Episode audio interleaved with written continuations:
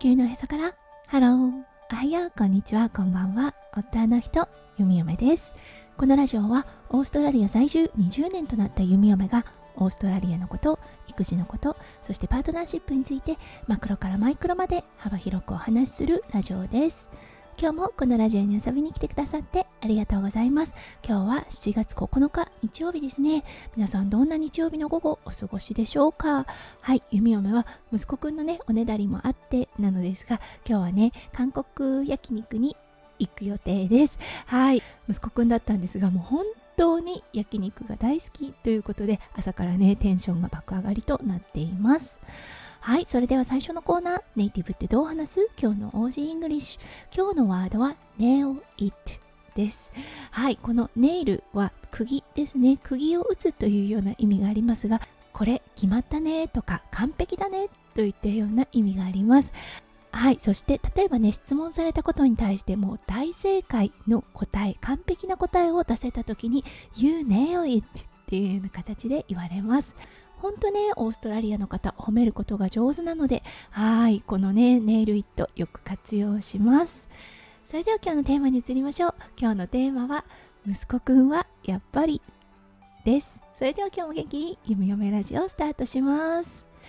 はい、昨日の放送でもお伝えしましたが、息子くん2番目の習い事、サッカーのレッスンに昨日行ってきました。うん、弓嫁はね、どっちかなって思ってたんです。うん、息子くんを見てる限りどちらかというと団体行動というよりは自分の思っていること自分のしたいことをするというような一匹狼だなっていうような感じを受けていたので団体行動であるサッカーどうなるかななんて思ってたんです。そう昨日レッスンを受けた後の弓嫁の感想は、うん、息子くんはね個人の行動の方が好きなんだろうなっていうことが気がつきました。うん。でもねここできっと合っていないからやめさせるというような行動には移さない方がいいなと思いました。昨日のね放送でもお伝えしましたがやはり人生において団体行動を避けて通るわけにはいきません。団体行動もできるけど自分自身でいる時の方が自分らしいっていう風な感じで思えたらいいなって思っています。はいなのでね昨日は途中でママもう嫌だっていう風に言っていたのですがそのねネガティブなイメージをどんな風に変えられるかなって思ったんです。はい。そして弓嫁が言ったこと息子くんめちゃめちゃ頑張ってるね。すごいね。かっこいいねっていう風に褒めました。うん、そしてねボールをものすごく正確に蹴れたね。であったりとか先生の言うことをちゃんと聞けていたねというようなそこのねできたことを褒めてあげました。はい。そうしたところ途中でねもう嫌だって言っていたんですがもう一度フィールドに戻って先生の指示を聞いて行動に移していました。なのでね途中でくじけそうになっていた息子くんの気持ちまたぐぐっと戻ってまた来週来たいというようなね気持ちに持っていくことができました。ああこれは良かったって思いました。うん。というのはね嫌だという気持ちが一度ね植え付けられてしまうとそこをね払拭するのってなかなか難しいと思うんですね。そうなのでねそこの視点を少し変えていいところを見てあげたっていうのは良かったなと思います。はいそしてねオーストラリアって本当に、うん、ユニークだなって思ったのはそう本当いろんなお子さんがいるなと思ったんです。先生のね指示を一切聞かずにずっとねその体育館の床をゴロゴロしていた子もいました。そしてね先生の話を聞かずずっとボールで遊んでいる子もいました。うん。でもねそこに対してさあみんなこれをやるよっていうような指示はオーストラリアの方たちはしないんですよね。今日はそんな気持ちなんだねっていう形で受け止めてあげていました。うん、でねそのねボールをずっと1人で操っていた子。やはりねボールのコントロールものすごくうまいんですよね。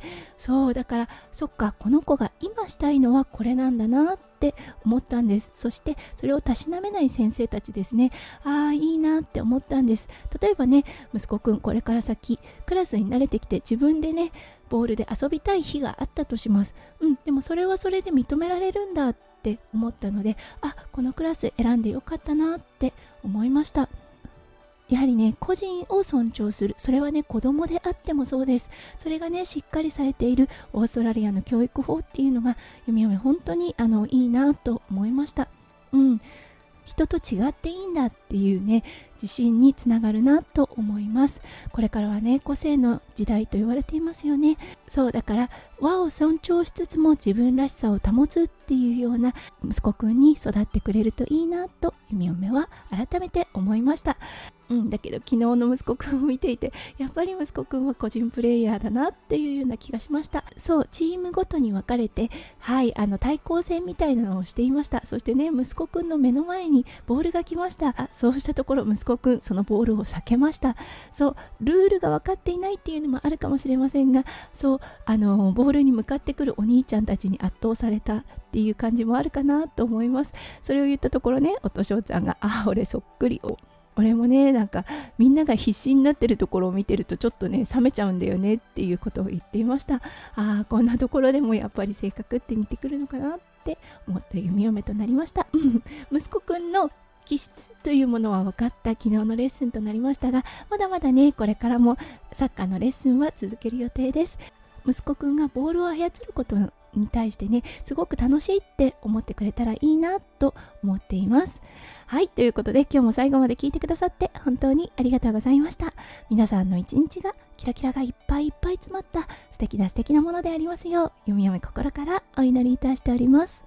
それではまた明日の配信でお会いしましょう。地球のおへそからハロー弓嫁ラジオ弓嫁でした。